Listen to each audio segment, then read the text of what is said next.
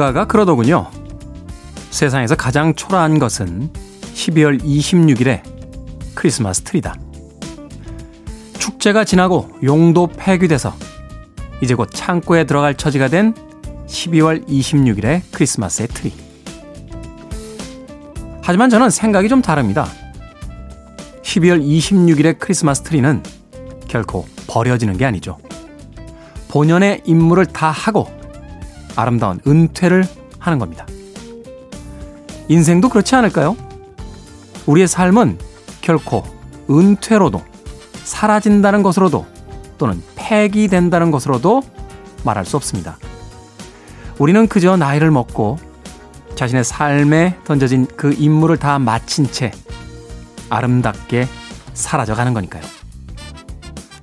D-248일째 김태현의 프리웨이 시작합니다.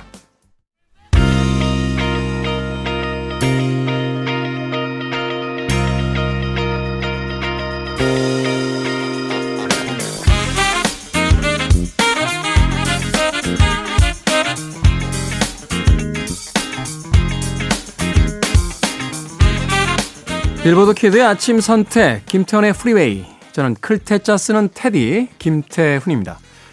자 토요일 1부 오늘 첫 곡은요 어, 베니 킹의 곡 Stand By Me 이 곡으로 시작했습니다. 1960년대부터 80년대에 걸쳐서 활약했던 미국의 R&B 싱어죠 베니 킹. 이 곡이 아마 베니 킹의 가장 큰 히트곡이 아닐까 하는 생각이 듭니다. 미국에선 차트 10위권 안에 들었던 음악 Stand By Me로 토요일 1부 시작했습니다. 자, 토요일 1부는요, 음악만 있는 토요일로 꾸며드립니다. 가능한 한 DJ의 이야기, 예. 사실 생각해보면 그렇게 영양가 있는 이야기도 아니죠. 네. 그 이야기를 최소화하고 여러분들에게 편안한 주말이 되시라고 좋은 음악들을 한 곡이라도 더 틀어드리려고 음악으로 꾸며드리는 시간 1부에서 함께 합니다. 그리고 2부는 여러분들의 교양을 위한 어, 저희들이 자랑하는 코너죠. 테디와 함께 책을 읽는 시간 북구북구 함께 합니다. 바쁜 시간에 바쁜 세상살이 속에서 책 한 권 읽기 쉽지 않은데요. 저희들이 대신 읽어드린 뒤에 여러분들께서 그 책을 읽은 척 할 수 있도록 도와드리는 아주 유용한 코너입니다. 2부 기대해 주시길 바라겠습니다. 자, 청취자 여러분들의 참여 기다립니다. 문자번호 샵 1061, 짧은 문자 50원, 긴 문자는 100원, 콩은 무료입니다. 여러분은 지금 KBS 2라디오 김태훈의 프리웨이 함께하고 계십니다.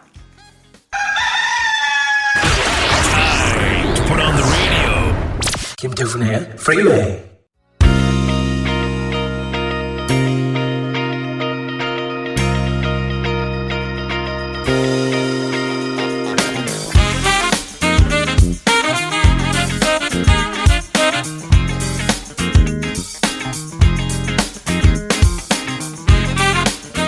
광고 후에 이어진 세 곡, 잭 와그너의 All I Need, 그리고 클라이막스의 I Miss You.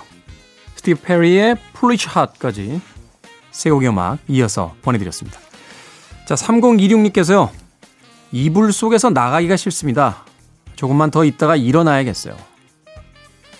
그 조금만이 어느 정도의 조금만입니까? 조금만 더, 5분만 더, 10분만 더 하다가 깜빡 잠들었는데 1시간 정도 늦게 일어나가지고 지각하게 되는 경우 굉장히 많죠. 제가 왜 이런 이야기 드리냐면요. 네, 제가 그래요, 제가. 제가 알람을 4시 반에 맞춰 놓습니다. 아, 그때 일어나서 이제 좀 잠좀 깨고 간단히 뭐 한 10분, 20분 정도 읽고 어, 그리고 이제 씻고 나오면 한 5시 반쯤 나오면 이제 여의도에 6시쯤 도착을 해서 이제 방송 준비를 하는데 그게 안 돼요. 네, 4시 30분에 알람이 울리면 제가 알람이요. 4시 30분, 4시 35분, 4시 40분, 4시 50분, 5시, 5시 반 이렇게 돼 있어요. 예. 그러니까 이제 5시 반은 나가야 된다. 이제 마지막 알람이죠. 그때도 안 일어나면 이제 대형 사고 나는 거예요. 근데 이제 4시 반에는 해봤더니 한 번에 못 일어나서요. 5분 간격으로 계속 알람을 맞춰놨습니다. 어떤 그 아침 시간을 디자인하는 그 전문가분이 이런 이야기 하시더라고요. 아침에 일어나려면 어떻게 해야 됩니까? 라고 했더니 단번에 일어나야 된대요. 단번에. 알람이 탁 울리면 단번에 벌떡 일어나야 된다고. 누가 모르나요? 네, 교과서 위주로 공부하는 것과 뭐가 다릅니까? 아마 우리 스태프들 다 공감할 거예요. 새벽부터 나오느라고. 3026님, 오늘 휴일이니까요. 조금 더 있다가 일어나셔도 됩니다. 여유 있게 시작하십시오. 자, 5스타의 음악으로 갑니다. Let me be the one. 그리고 아이린 카라의 Why me까지 두 곡의 음악 이어집니다.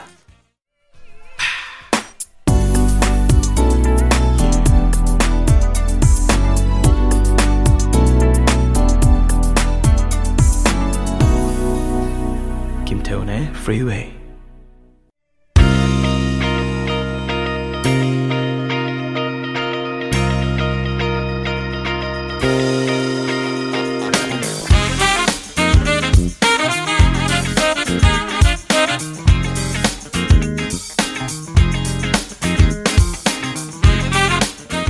톰슨 틴스의 Lay Your Hands on Me에 이어진 Tears for Fears의 Head Over Heels 들이었습니다.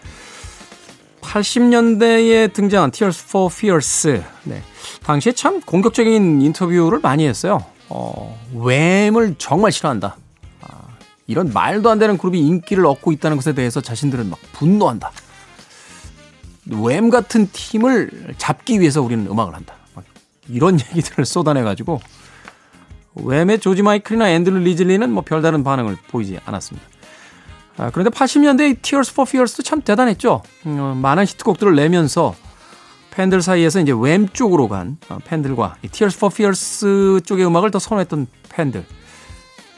그리고 이제 저처럼 양쪽 다 듣던 어, 그런 팬들이 있었습니다. Tears for Fears의 Head Over Heels까지 두 곡의 음악 이어서 보내드렸습니다. 최지은님께서요. 안녕하세요. 저 새삼 궁금한 게 있는데요. 테디, 헤드셋이 아니라 이어폰 끼고 방송하시더라고요. 불편하지 않으세요? 학교 때 그렇게 쟁일 끼고 살던 이어폰, 저는 이제 못 끼겠던데요. 라고 문자 보내셨습니다. 헤드셋이 더 전 힘들어요. 이게 무거워서요. 머리에다 이렇게 막, 전 모자도 잘 안 쓰는데, 머리를 정말 안 감았을 때만 이렇게 가끔 야구 모자 쓰고 집 앞에 라면 사러 가고, 그러니까 이제 헤드셋을 끼면요. 이렇게 귀 전체가 덮이고 또 이렇게 하여튼 되게 불편합니다. 아, 제가 운동할 때 쓰는 헤드셋이 하나인데 그거는 이제 이 골전도 이어폰이라고 해가지고 이렇게 귀 앞에다 이렇게 해서 뒤로 이렇게 거는 거 있어요. 예, 그걸 쓰고 이어폰도 사실 불편하죠. 스피커로 듣는 게 제일 좋고. 근데 어쩔 수가 없습니다. 아, 이어폰을 저도 꽤 오래 전부터 썼어요. 중학교 때부터 거의 매일 끼고 있었으니까. 제가 그 직업병 중에 하나가요. 이 가는 귀가 좀 음, 있습니다. 예, 소리를 잘 못 들어요. 그 남들이 한 TV 볼륨 한 7, 8 정도로 들을 때 전 한 12, 13 이상 나가야 이제 비로소 텔레비전을 예, 볼 수가 있습니다.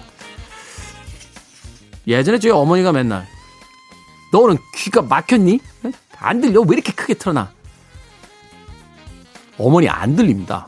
예, 그게 직업병이라서 예, 뭐 그런 게 있습니다. 그럼에도 불구하고 어쩔 수 없어요. 예, 라디오를 진행하기 위해서 이어폰을 끼게 되는데 이게 그렇게 불편하다거나 불만이 있지는 않습니다. 그 직장 다니시는 분들 정장 입고 이렇게 넥타이 매시잖아요. 뭐 직업을 갖은 사람으로서의 어떤 당연한 태도가 아닐까 하는 생각이 들어서 기꺼이 받아들이고 있습니다. 기꺼이. 네. 그 최근에 그 코로나 아, 때문에 그 방역복 입고 몇 시간씩 일하시는 그 의료진들 보면요. 따뜻한 스튜디오에서 이어폰 끼고 방송하는 게 뭐 이렇게 크게 대수겠나 하는 생각 해보게 됩니다. 이 시간 빌어 다시 한번 네, 방역에 힘써주시고 계신 네, 그 의료 종사자분들에게 감사의 말씀 드리겠습니다. 자, 음악만 있는 토요일 오늘 일부 어, 많은 음악들 선곡해 놓고 있습니다. 부지런히 좀 들어야 될 것 같네요. 라이오넬 리치의 음악으로 갑니다. Penny Lover 그리고 패티 라벨과 마이클 맥도날드가 함께한 On My Own까지 두 곡의 음악 이어서 보내드립니다. You're listening to one of the best radio stations around. You're listening to 김태훈의 Freeway.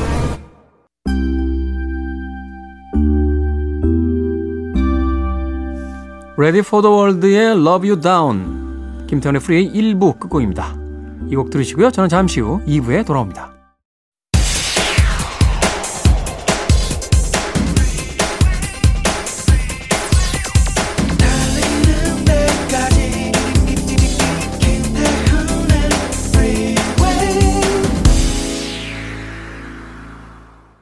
쉴라 이의 The Belle of Saint Mark 이 곡으로 김태훈의 프리웨이 2부 시작했습니다.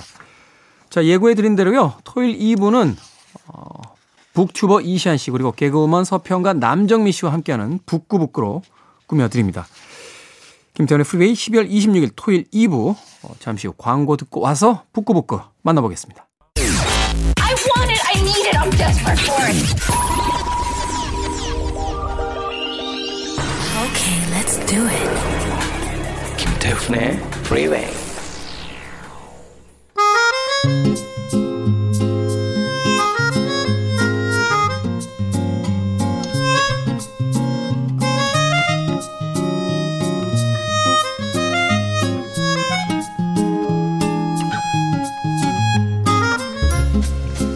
미처 읽지 못했더라도 이 시간만 함께 하더라도 큰 소리 떵떵 치며 아는 척을 할 수 있습니다. 김태훈의 프리웨이 독서에 대한 갈망 지적인 욕구를 채워드리는 시간 북구북구 골라먹는 지식 편의점의 저자 북튜버 이시안 씨 그리고 맛있게 책 읽어주는 여자 코미디언 서평가 남정미 씨 두 분 나와주셨습니다. 안녕하세요. 안녕하세요. 네, 안녕하세요. 반갑습니다. 반갑습니다. 네. 자, 하루 지난 약간 김 빠진 크리스마스이긴 합니다. 어, 근데 테디 되게 오늘 그 소개 앞에 소개하는 게 굉장히 경쾌하고 리듬감 밝았어요. 있고 네, 굉장히 밝았는데 선물 많이 받았나 봐요? 어, 그런가 봐요. 크리스마스 때? 아니, 그건 아니고요.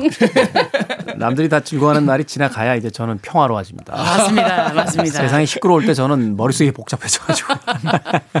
자, 두 분에게 기억에 남는 뭐 크리스마스라든지 그 크리스마스 선물 뭐 이런 것들이 있다라면. 아, 저는 스무 살 때요. 네. 정말 그 거의 처음으로 가본 압구정 거기 역 앞에서 네. 앞 근처에서 친구들을 만나기로 했는데 하얀색 봉투가 떨어져 있는 거예요. 어. 그래서 음. 이렇게 뭐지 이러면 그냥 발로 탁 찼는데 만 원짜리가 이렇게 나오는 거예요. 그래서 그 들고 계속 있었어요. 네, 그 주 인이 혹시 찾으러 오실까봐 어, 어. 거기서 계속 은행 앞이었는데 계속 네. 들고 있었는데 결국에 안 오시더라고요. 아. 예, 시안 씨는 시안 씨.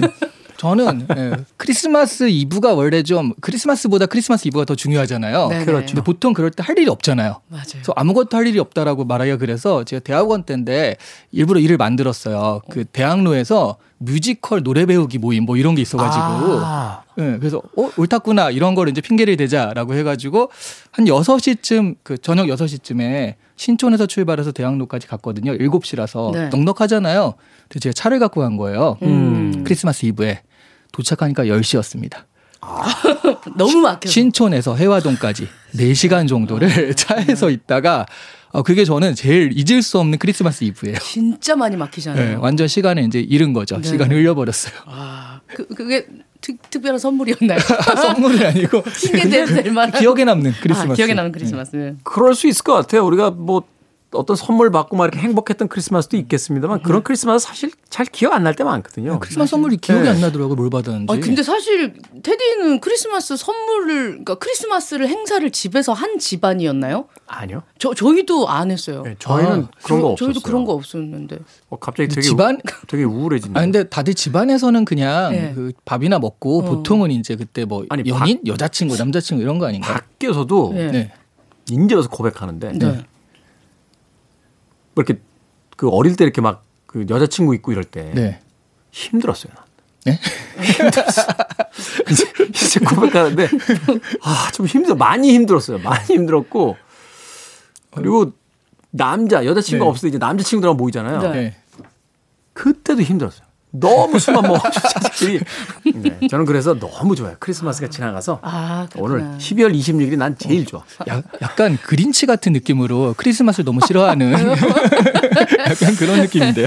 아. DJ가요 너무 행복해하면 안 됩니다. 왜냐하면 네. 크리스마스를 또 힘들게 보낸 분들이 계시기 때문에 네, 저는 언제나 소수와 약자의 편에 서서 방송을 진행하도록 하겠습니다.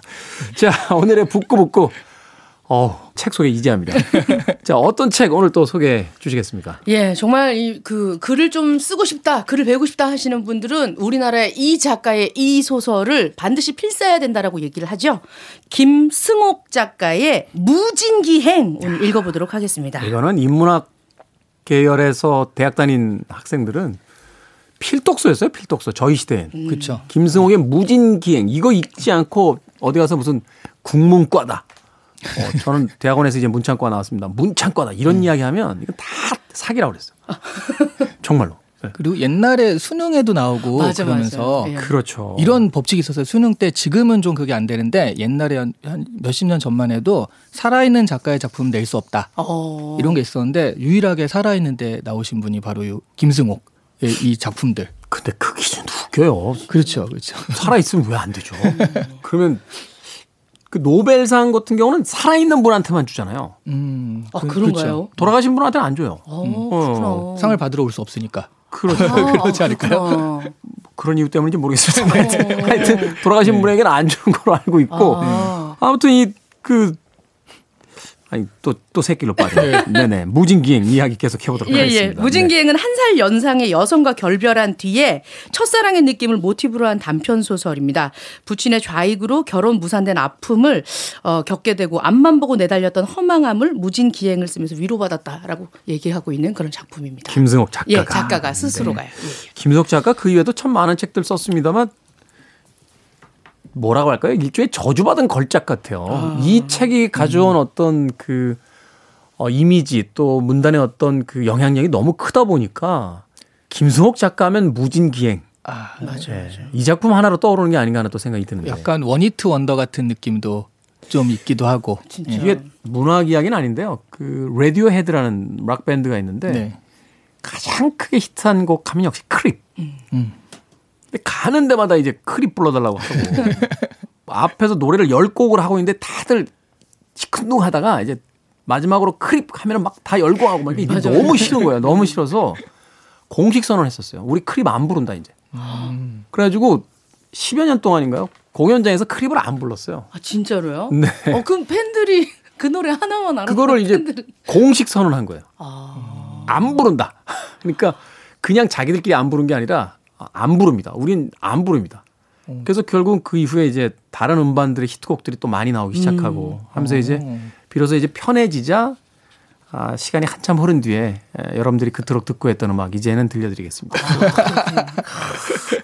그 김승옥 작가가 그래서 초창기에 단편 소설 이렇게 탁탁 해가지고 떴는데 네. 네. 그 다음에 그래서 아예 소설을 못 써요. 음. 아. 그리고 약간 그 긴 호흡이 아니라 그때는 또 이제 작가가 먹고 살려면 장편 소설을 써서 맞아, 맞아. 신문에 연재도 하고 해야지 이제 먹고 살 수 있었는데 사실 그때는 신문 고려가 되게 큰그 네, 네, 수입원이었기 때문에 그렇지 않다 보니까 이게 할 수가 없잖아요. 그래서 나중에 먹고 살기 위해서 시나리오를 쓰기 시작을 했는데 네. 그게 또 엄청 또 시나리오 작가로서 대성을 좀 하죠. 맞아요, 맞아요. 뭐 영자의 전성 시대 같은 거. 영자의 전성 시대. 네, 거의 한 20편의 시나리오를 네. 썼죠. 음.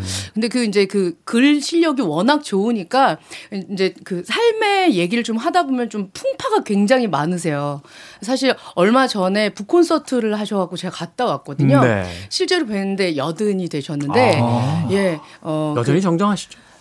뇌졸중을 그동안 겪으셔가지고 말과 글을 잃으셨어요. 그래서 아직도 아, 말을 못하세요? 네, 말씀 어. 못하시고 글을 쓸 때도 이제 패드에다 이렇게 글을 쓰시면 이게 질문을 하시면 어, 어 무지는 어떤 동네예요? 이렇게 질문을 하시면 천 천히 이거를 본인의 생각대로 쓰시면 그걸 화면에 비춰줘서 스크린에 정말 필담으로 하는 인터뷰였는데 너무너무 그 시간이 오롯이 그 작가 손끝 하나만 바라보는 그 시간이 굉장히 그 고요한 정적이 되게 오랜만에 좋더라고요. 집중하게 되고. 예, 예. 근데 어. 기억력이 굉장히 좋으세요. 음. 1993 썼다가 지우시고 한참 생각하시고 99 이렇게 음. 어, 딱 너무나 명확하게 기억을 하십니다. 아, 근데 이거 정말 삶의 아이러니 아닙니까? 그러니까 네. 언어의 마술사. 그렇죠. 와 이렇게 글을 쓰고 말을 하는 사람은 없다라고 했는데 그분이 지금 글과 언어를 이루신 거잖아요. 네, 네. 베토벤의 귀를 청각을 잃게 되는 네. 뭐 그런 일화도 우리가 떠오르고 또 옛날에 황석영 씨인가요? 이분이 그 독일에서 이제 망명 아닌 망명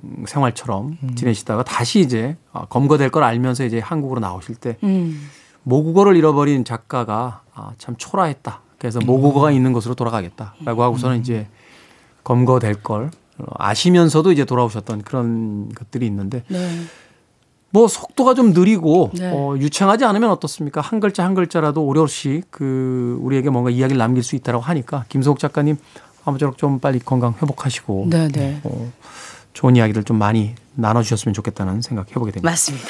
자 무진기행에 대해서 우리가 이제 변죽만 울리는 이야기를 했는데 음악 한 곡을 듣고 와서요 이 남정미 씨의 명품 연기로 이 무진기행에 대한 어떤 줄거리를 좀 만나본 뒤에 본격적으로 이야기를 시작해 보도록 하겠습니다.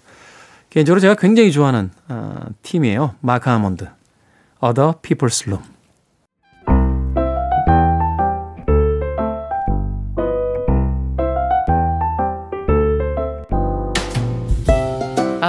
여보, 안 되겠어요. 아, 안색이 영 좀. 어머니 산소에나 다녀온다고 하고 무진이나 갔다 와요. 당신 없는 사이에 주주총회 준비는 저랑 아빠가 다 해놓을게요. 다녀오면 당신은 제약회사 전무가 되는 거예요. 그렇게 난 무진으로 돌아왔다. 그토록 진저리 치게 싫었던 고향 무진으로. 아, 아유 오랜만이구만 이놈의 촌구석. 어? 어? 저거 누구야 누구 저, 저 윤, 윤희중이 아니야? 아 누군데? 아유 쟤 여기 출신이야? 뭐 저 되게 거만하게 생겼구만. 아 왜 아니겠어? 서울 아가 출세했대잖아. 돈 많은 미망인 잡아하고 대박 터졌대. 제약회사 딸이라지. 아주 옛날엔 여기서 폐병쟁이였잖아. 야 부럽다 야 부러워. 야 돈 많은 미망인. 야 저 완전 샷다맨 익었는데? 아이고 이게 누구십니까? 어 누구? 아 접니다 선배님. 무진중학교 12회 졸업 박시안입니다. 어 박 박 박시안? 그 북튜버 이시안이 아니고 박 박시안? 아 누구더라? 아 피, 피츠제롤도 좋아하던 그 후배. 아, 아직도 그걸 기억하시는군요. 아 그럼요. 잘 지냈어? 어, 어 우리 후배님은 지금 뭘 하고? 아, 전 여기 무진에서 교편을 잡았습니다. 국어 선생님이에요. 선배님 소식은 들어서 잘 알고 있습니다. 출세하셨다고요? 어? 하, 출세? 아 선배님 동기 여기 그 세무서장님이랑 두 분이 지금 선배님 동기 어, 그 세무서장님 두 분이 고향에서 가장 출세한 동문이라고 소문이 빠삭합니다. 아조 선배는 그 고등고시 합격해갖고 여기 세무서장으로 부임하셨습니다. 아, 아 나도 그 친구 알아. 꽤 친했는데 아, 보고 싶구만. 어? 안 그래도 지금 세무서장님 집에 가려던 길인데 같이 가시겠어요? 어? 예 가실까요? 아, 아, 어, 그럼 그럴까? 이야, 어따 이게 누구요? 그 장가 잘 가서 출세한 윤희중이 아니여? 어? 잘 지냈어? 반갑다 친구야. 아이고 반갑고만 친구야. 어, 네 소식은 흔히 내가 그래 엄청 들어갖고 그 소식을 잘 듣고 있어요. 이? 자 인사해요, 도 인사해요. 그래 야, 여기 그 서울서 와서 서울서 야 저기 후리웨이 제약회사 거기 사위 사위 하고 그냥 아, 나 굉장히 진이요. 나도 서울 가서 이 부잣집 딸 하나 크 잡아야 하는데 말이죠. 소개 어건네. 여거 내 동창 윤희중이요. 아 안녕하세요. 아 안녕하세요 안녕하세요. 아 안녕하세요. 저는 하 인숙이라고 합니다. 박 선생님과 같은 학교에 다니고 있죠. 아, 예. 아, 안녕하세요. 아, 우리 학교 음악 선생님이십니다. 노래 굉장히 잘하세요. 아, 잘하긴요. 그냥 성악을 공부했습니다. 아, 아, 소, 소, 소, 성악. 아, 소, 소프런 옷인가요? 아, 예. 한 곡 좀 뽑아볼까요? 와, 와, 와, 와. 어, 부족하지만 불러볼게요.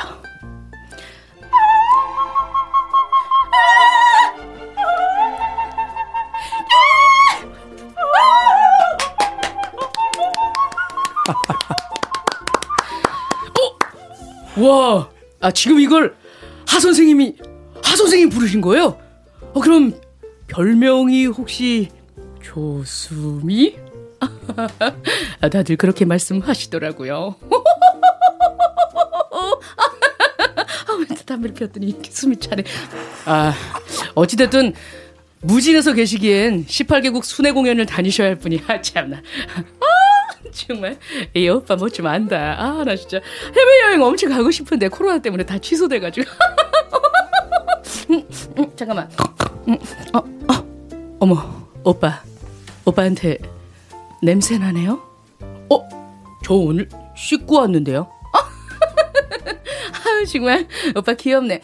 어, 오빠한테 냄새나 냄새. 서울 냄새. 오빠, 난 무진이 정말 지긋지긋하거든. 나 서울로 좀 데려가 주면 안 돼요? 응? 응?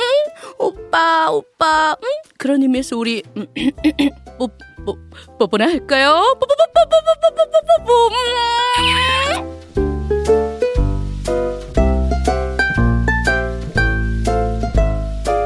와.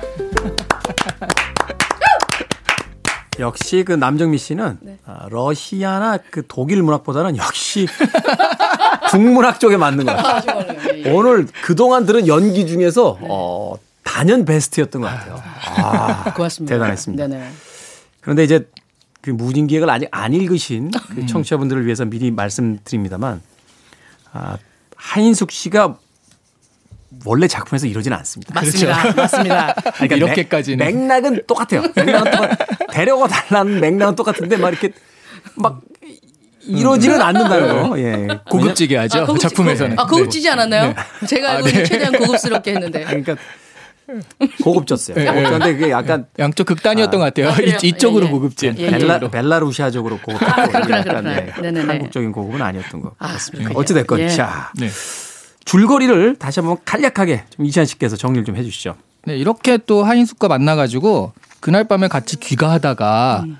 그 데이트나 합시다 뭐 이런 식으로 해서 바닷가에 같이 놀러 가요. 그리고 거기서 잠자리도 가지고 거의 이 정도면 5G 나와 5G. 이 하인숙이라는 그렇죠, 그 그렇죠. 네, 여행지에서 만난. 네. 네. 근데 이제 주인공이 그리고 이제 다시 돌아와서 인숙이를 서울로 데려가겠다라고 네. 약속을 하고 이제 그러겠다라고 해서 다 이제 하인숙은 이제 기쁜 마음으로 돌아갔거든요. 근데 집에 돌아와 보니까 주주총회가 갑자기 좀 땡겨져서 급하게 서울로 올라와야 된다고 전보가 온 거예요. 네. 어, 그 되게 옛날. 전, 전보라기보다 약간 2차 세계대전 무전, 무전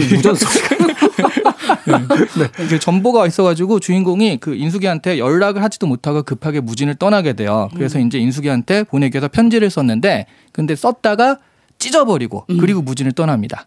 그래서 그러니까 마지막에 어떤 네. 관계가 이어질 가능성조차도 없애버린 채 네. 예, 떠나게 그리고, 되는 거죠. 그리고 마지막에 나는 그래서 무진을 떠나면 심한 부끄러움을 느꼈다 이러면서 맞아, 맞아. 끝나죠. 네. 음. 자, 이 작품에 대해서 좀 하나하나 이제 정리를 좀 해보도록 하겠습니다. 일단은 이제 등장하는 그 등장 인물들의 이제 나이를 보면 그 시대상을 좀 알 수 있을 것 같은데 대부분이 30대예요. 네. 특히나 이제 주인공 윤희중이 전무가 된다라고 하는데 30대. 물론 이제 회사에 이제 그 오너의 따님과 결혼을 했으니까 뭐 네. 뭐 20대는 뭐 못 되겠습니까 전무가 그런데 전반적인 분위기가 뭐라고 할까요? 지금보다는 조금 그 평균 수명이 그, 그렇죠. 짧았던 시기인지 맞아, 몰라도 맞아. 젊은 나이로 이제 설정들이 돼 있죠. 그리고 여기 윤희중이 정확하게 34살일 거예요. 34살 정도인데 그러면 30대도 후반도 아니고 중반, 초반 살짝 넘어간 거잖아요.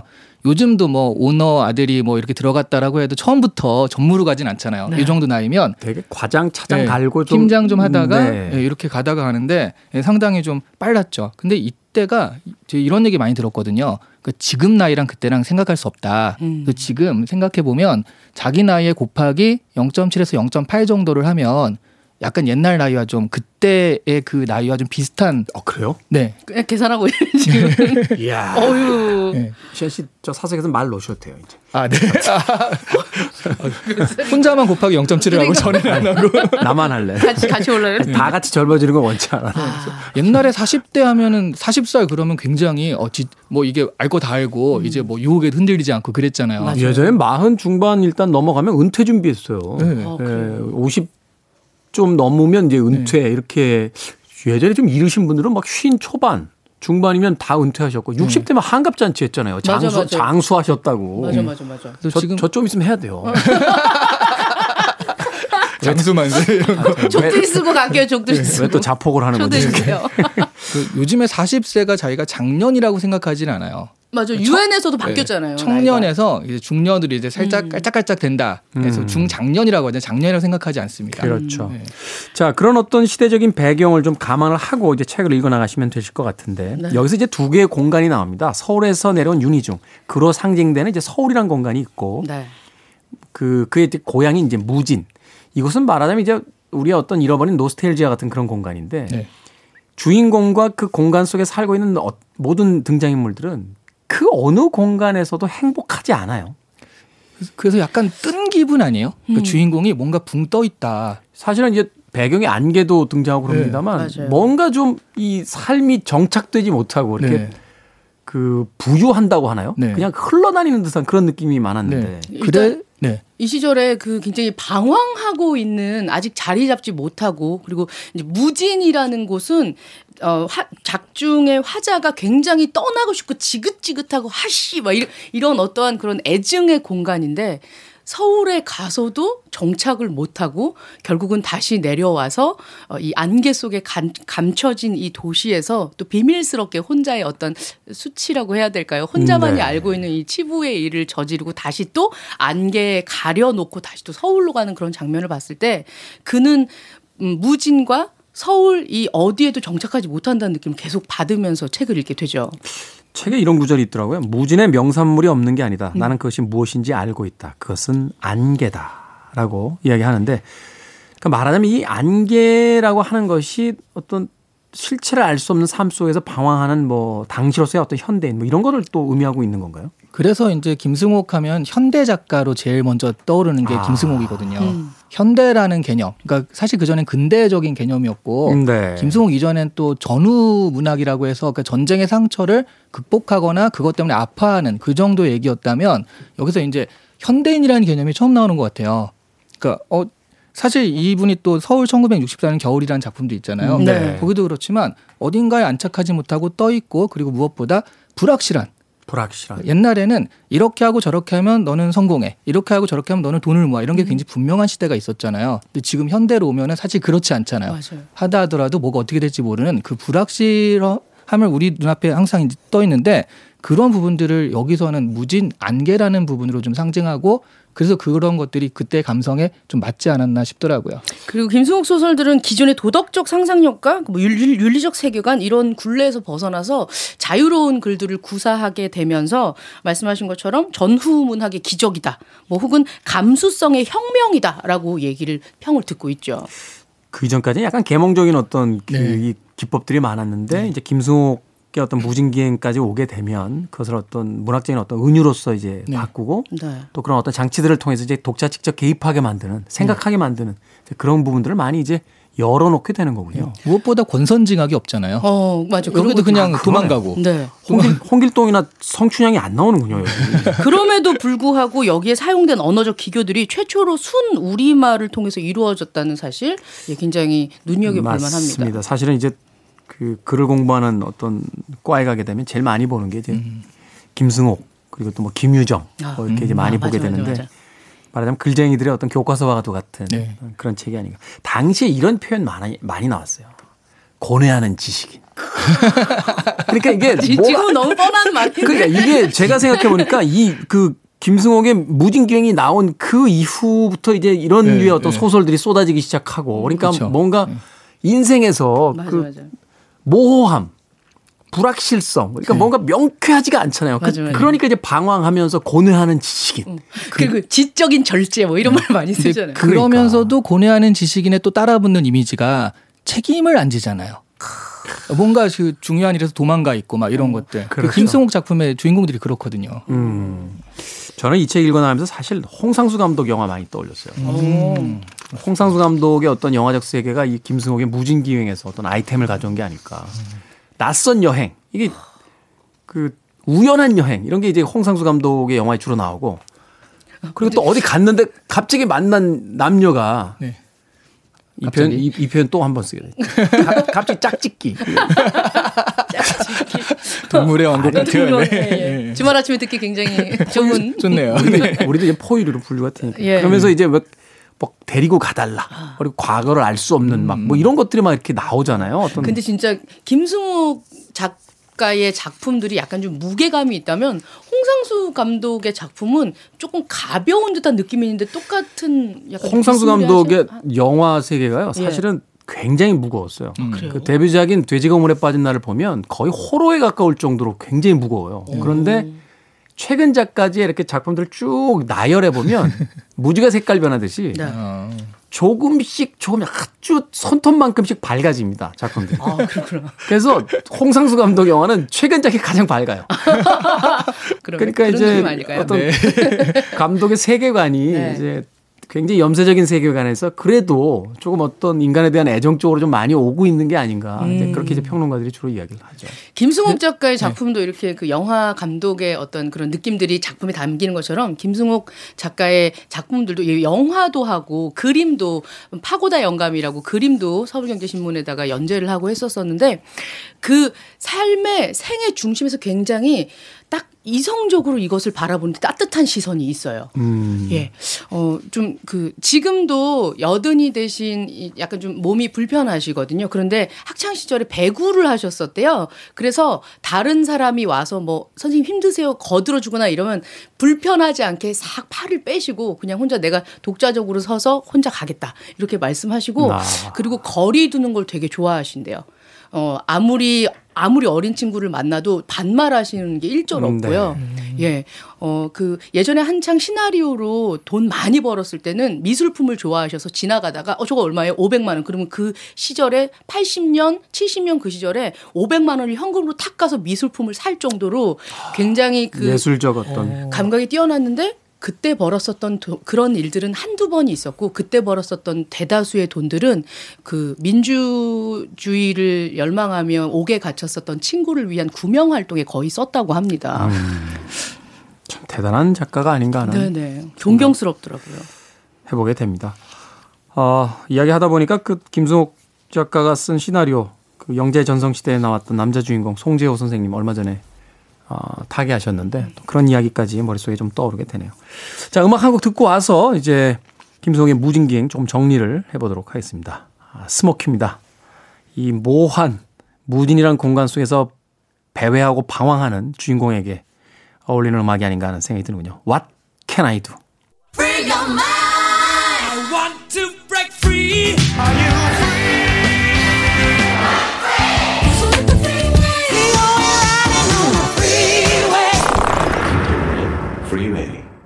스모키의 What Can I Do 듣고 오셨습니다. 자, 김태훈의 프리웨이 토요일의 2부 순서 북구북구 북튜버 이시안 씨 그리고 코미디언 서평가 남정미 씨와 함께 김승옥의 무진기행 이야기 하고 있습니다.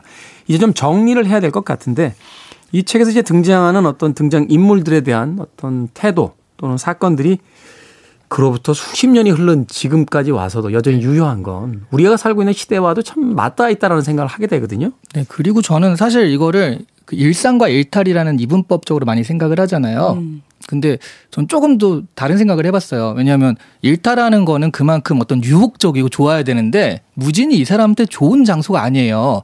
옛날에 뭐 아팠던 기억, 뭐 짙은 안개, 아름다운 기억이 하나도 없거든요. 그렇죠. 그러니까 이게 유혹이 안 되는 거죠. 그래서 이게 도대체 뭘까 생각을 해봤더니 무진이 이 사람의 청년 시절이 있던 곳이잖아요. 그러니까 이게 청년에서 어른으로 돼가는 그런 과정에서 그러니까 이 서울은 이제 어른이 되는 거죠. 음. 그런 과정에서 아 이게 나 이렇게 아무 생각 없이 가는 게 싫다. 내가 이렇게 끌려가듯이 어른이 되는 게 싫다라고 해가지고 과거를 잠깐 회상하는 듯한 다시 한번 와서 네, 그러니까 청년 시절은 사실은 뭐 하나 정해진 게 없고 굉장히 불안하잖아요. 그럼에도 불구하고 뭐를 이루겠다는 꿈은 있는 그런 시기잖아요. 약간 무진이 그런 느낌이 좀 들더라고요. 사실 이 그 남자 주인공 윤희중 같은 경우 되게 우유부단하잖아요. 네, 네. 자기 스스로 선택하는 건 하나도 없고 네. 아내가 내려갔다 오라고 해서 내려오고 맞아, 맞아. 내려왔더니 타이에 의해서 소개를 받고 또 음. 누군가는 이 사람에게 뭔가를 부탁을 하지만 그 부탁에 대해서 애매한 태도를 취하고 결국은 그 사람의 어떤 요구도 받아들이지 못하고 네. 결국은 돌아온 곳으로 다시 이제 떠나게 되는 이런 음. 어떤 아주 우유부단한 어떤 인물을 그리게 되는데 그 네, 그래서 이제 그런 사회 제도의 틀이라는 것을 이제 더 껴맞춰 줘야 되잖아요. 제약회사 전무가 된다는 것. 음. 그러기 전에 청년으로서의 자신의 그 옛날을 한번 돌아보고 그리고 탁탁 정리하고 이제 나는 어른이 되러 간다라는 방황을 끝내고 간다라는 그런 느낌이 좀 있어요. 네. 그렇게 보자면 지금의 시대에서는 언제나 있는 얘기잖아요. 그러니까 어른 어린이에서 어른이 되고 청년에서 또 이제 책임감 있는 어른이 되고 이런 것들이라서 그래서 좀 더 지금에 맞닿아 있지 않나 생각도 들더라고요. 네. 그런가 하면 우리가 너무 남자 중심적으로 이 책을 읽은 것 같은데 네. 이 책에 등장하는 인물 중에 이제 하인숙이라는 인물 그거 다시 한번 연기해 주세요. 저 좀저좀 잘했다. 아, 아, 서울 가고 싶어. 오빠 나좀 데려가 주세요. 여성의 입장이 이제 남정미 씨 입장에서는 이 하인숙에 대한 어떤 캐릭터가 아, 굉장히 이게 좋은 표현인지 음. 모르겠지만 제가 거기서 전보받고 떠난 그 피중을 기다리는 하인숙이라면 굉장히 박쳤을 것 같고요. 그냥 화가 많이 났을 것 같아요. 예. 어. 제가 보기엔 서울 쫓아왔을 것 같아요. 네. 야! 가, 서 머리 잡고 이제 사람과 전쟁 찍는 거죠. 어, 미투 운동. 어, 뭐 이런 거. 네.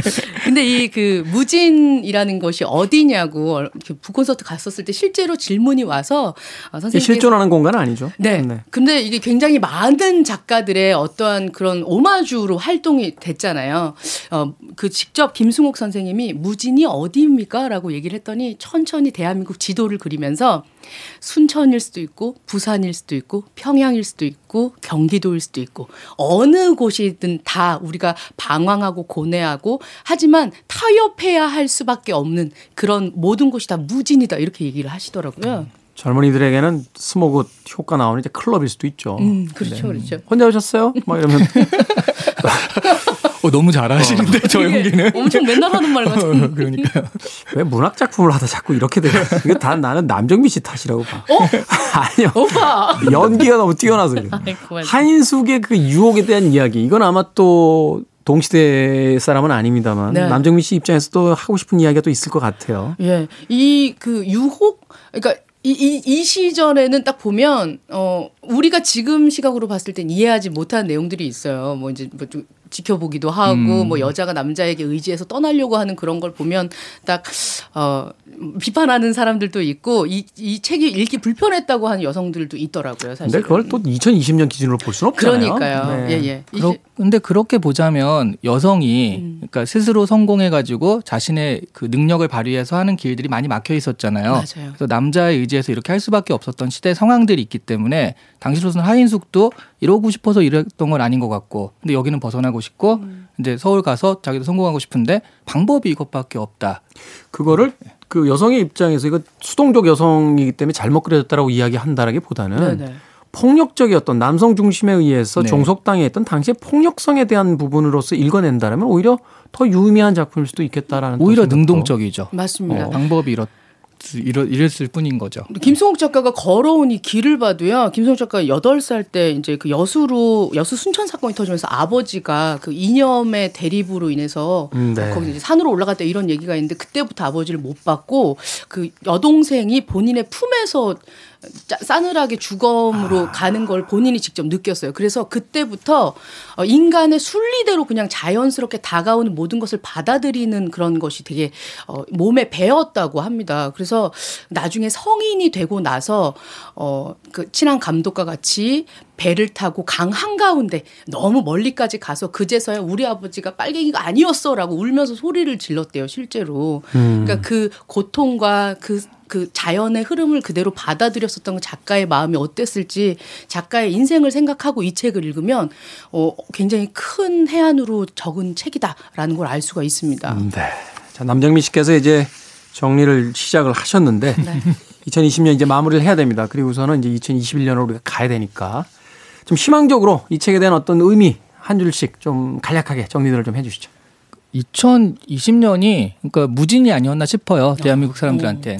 맞네요. 이 사람도 여기 주인공도 무진에서 결국 자기 자신을 만나고 그리고 그래 서울 가서 살아보자고 가잖아요. 그 우리도 2020년에 코로나 때문에 오히려 나를 돌아보는 계기는 굉장히 많았잖아요. 음, 혼자 있는 시간이 많았어요. 네, 그래서 나를 좀 이렇게 단단히 하고 그리고 그걸 바탕으로 2021년엔 좀더 그러니까 단단한 나이 위에 더 많은 것들을 세울 수 있지 않나 그런 한 해가 되기를 또 소망합니다. 음. 예. 이시안 씨에게 얻는다면 2021년이 신축년이잖아요. 예, 음. 새로운 거 뭔가를 건축하는 아.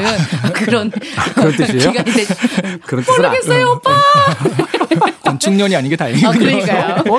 인생이라는 게 우리가 의미 부여하면 되는 거지. 맞아요, 뭐 맞아요. 네. 신축년이랍니다. 아, 새로운 뭔가 만드는 해라고 하니까 한자가 정확한지는 잘 모르겠습니다만. 자, 2020년의 마지막 북구북구 오늘도 김승욱의 무진기행 북튜버 이시안 씨, 유쾌한 코미디언 서평화 남정미 씨와 함께 이 책에 대한 이야기 나눠봤습니다. 두 분 한 해 동안 감사했고요. 새해 복 많이 받으십시오. 네, 네 새해 복 많이 받으세요. 더 플래터스의 음악 듣습니다. Smoke Gets In Your Eyes.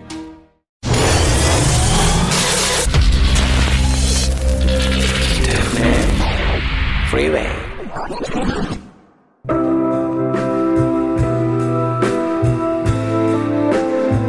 KBS 이라디오 김태훈의 프리웨이 D-248일째 방송 이제 마칠 시간입니다. K7913-8909님의 신청곡 프로콜 하럼 Shade of Pale 오늘 끝곡입니다. 편안한 토요일 하루 보내시고요. 저는 내일 아침 7시에 돌아오겠습니다. 고맙습니다.